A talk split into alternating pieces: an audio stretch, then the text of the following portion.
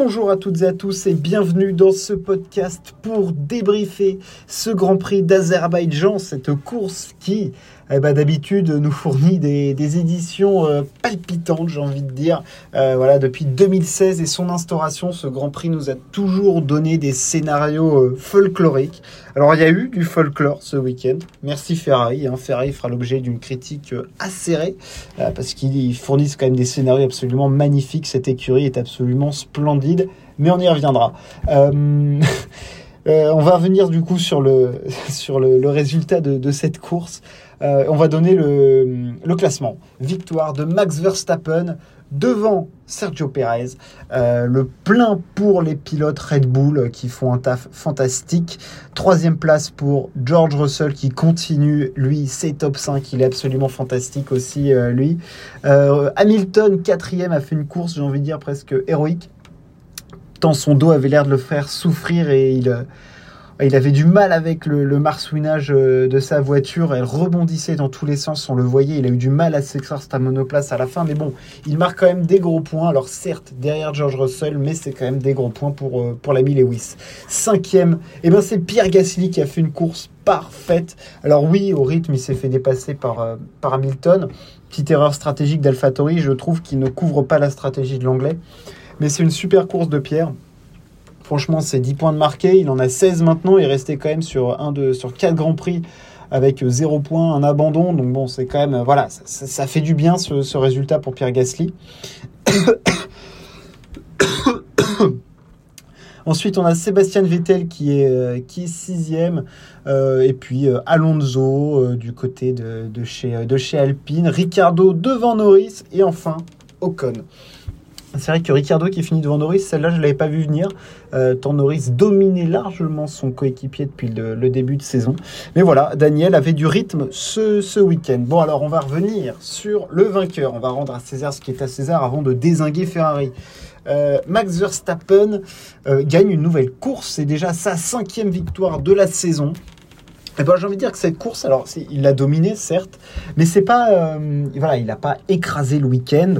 Cette course, elle s'est déroulée un peu comme dans un conte de fées. T'as d'abord Perez qui dépasse Leclerc, ensuite Perez qui tape trop dans sa gomme, donc il n'y a plus de rythme. Leclerc qui fait la bonne stratégie, mais qui a un moteur qui explose. Donc ensuite Verstappen arrive avec une meilleure gestion des pneus à remonter Sergio Perez, et ensuite sur le relais en gomme dure, il n'y a pas eu photo entre les deux pilotes Red Bull. Verstappen était plus fort, était plus rapide, avait plus de rythme. Mais belle course de Verstappen, une course maîtrisée, une course de champion. Il était très rapide, il avait de la performance. Red Bull lui a même demandé de réduire un petit peu le rythme parce qu'il allait trop vite sur les simulations de chrono. Donc gros travail de Max Verstappen.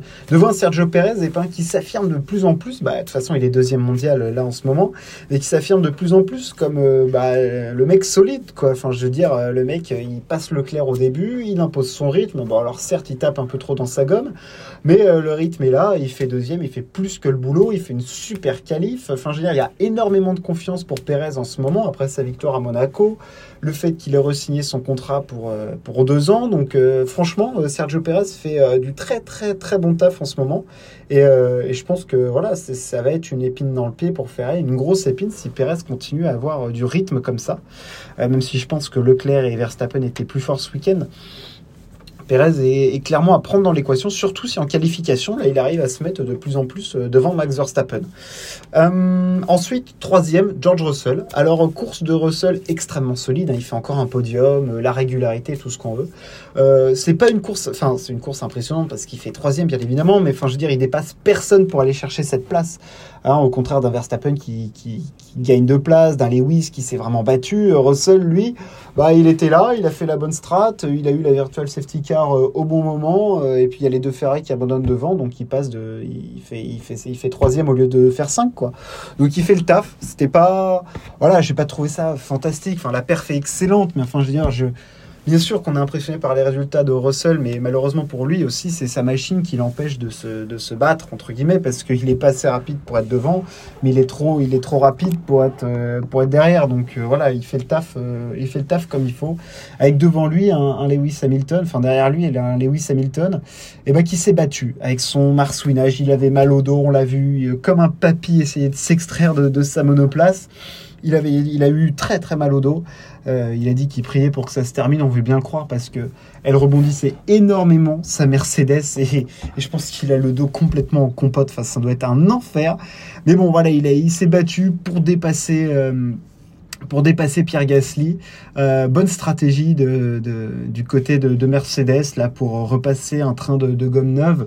Là où AlphaTauri n'a pas couvert la stratégie, j'ai pas compris pourquoi ils n'ont pas couvert la stratégie à ce moment-là parce que ça se voyait que Mercedes avait quand même un meilleur rythme que l'AlphaTauri de Pierre Gasly. Alors certes, ils n'arrivaient pas à le dépasser, mais une fois que la différence de gomme était faite, enfin ils avaient plus de 20 tours de différence sur la gomme, Pierre ne pouvait pas lutter face à Hamilton qui finit par une 4e place et Pierre qui fait une excellente course.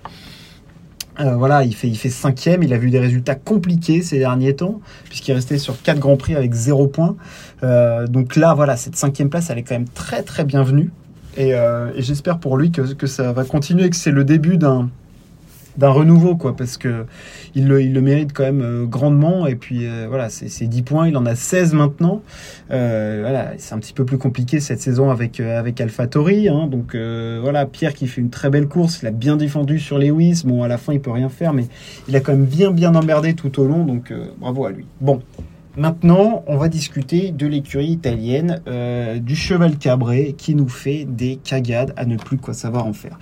J'avais dit dans le dernier podcast F1, qu'est-ce que Ferrari nous inventera à la prochaine course ? Et bien, ils ont encore réussi à nous surprendre. Cette fois-ci, ce n'est pas un, mais un double abandon. Alors, c'est pas une question de stratégie, mais un double abandon pour casse mécanique pour Ferrari. Bravo, on les félicite, bravo à eux.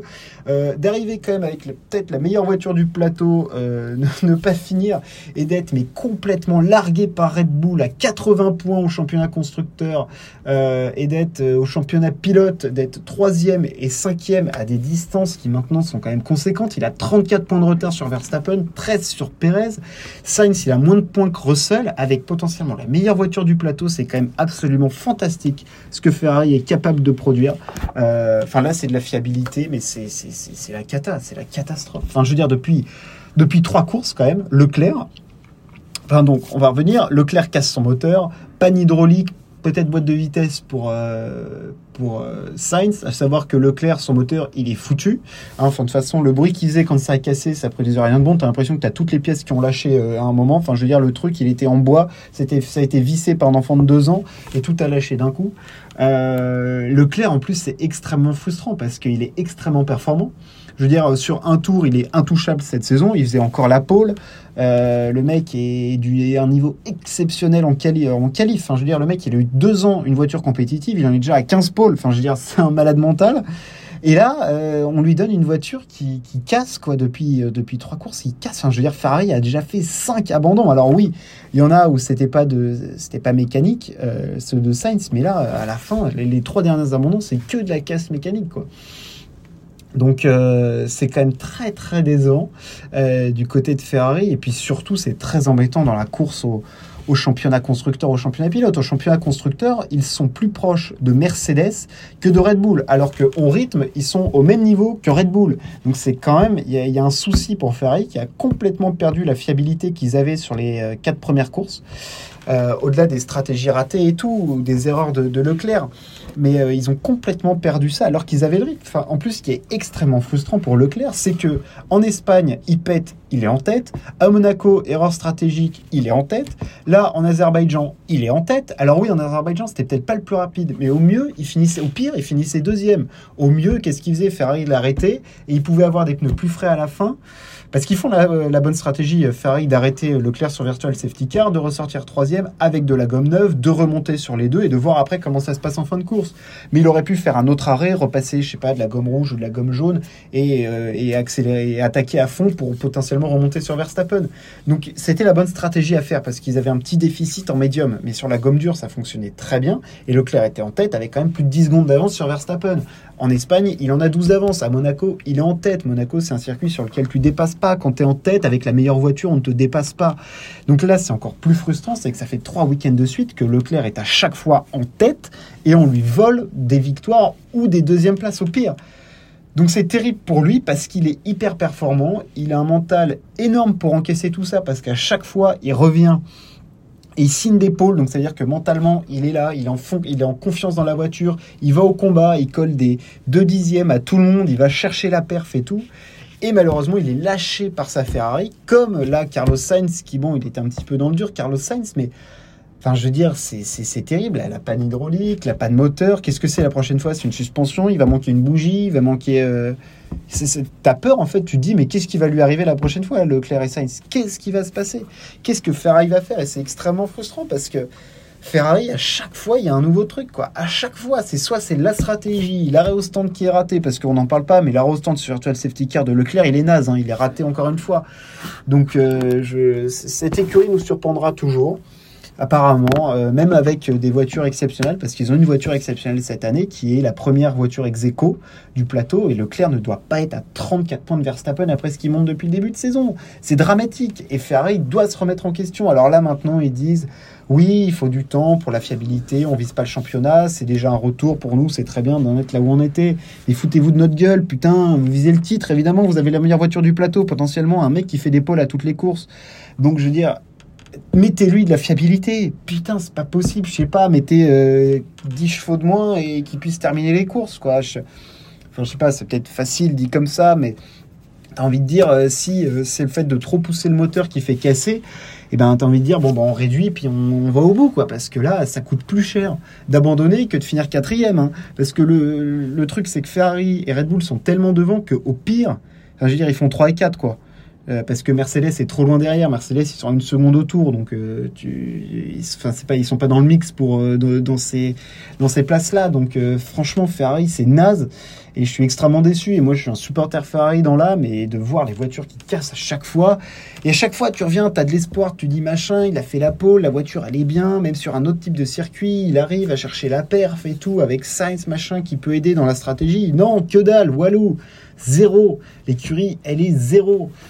Les mecs, je sais pas, ils réfléchissent avec leurs pieds, c'est pas possible. Je veux dire, les stratégies à Monaco, le truc qui casse, non. Ça, c'est extrêmement frustrant. C'est extrêmement frustrant parce que ils ont une paire de pilotes performants. Enfin, bon, Sainz, on peut en dire ce qu'on veut, c'est quand même un mec qui, avec cette voiture-là, doit faire le taf et faire au minimum 4e. Donc, non, franchement, Ferrari, ça coûte très très cher là, et j'espère vraiment qu'ils vont vite redresser là-bas. Dans une semaine, on est du côté de Montréal. Voilà, j'espère que ça va être mieux pour Ferrari et qu'ils vont au moins aller au bout de la course et offrir surtout un combat, parce que il n'y a même pas eu de combat en piste là récemment. Au début de saison, il y avait des combats en piste, là, il n'y en a pas. Donc il faut retrouver ça, le combat en piste, la stratégie avec Red Bull, les deux voitures, machin, nous offrir vraiment du combat comme on avait en début de saison, parce que là, ça devient complètement folklorique depuis 4 courses. Il faut vraiment revenir au sol, quoi. Enfin, je veux dire, les mecs, merci, quoi. Voilà ce qu'on pouvait dire sur ce Grand Prix. Bravo à Red Bull, qui ont la fiabilité, ont la perf. Et on se retrouve la semaine prochaine du côté du Canada. Merci de m'avoir écouté. Ciao, à plus.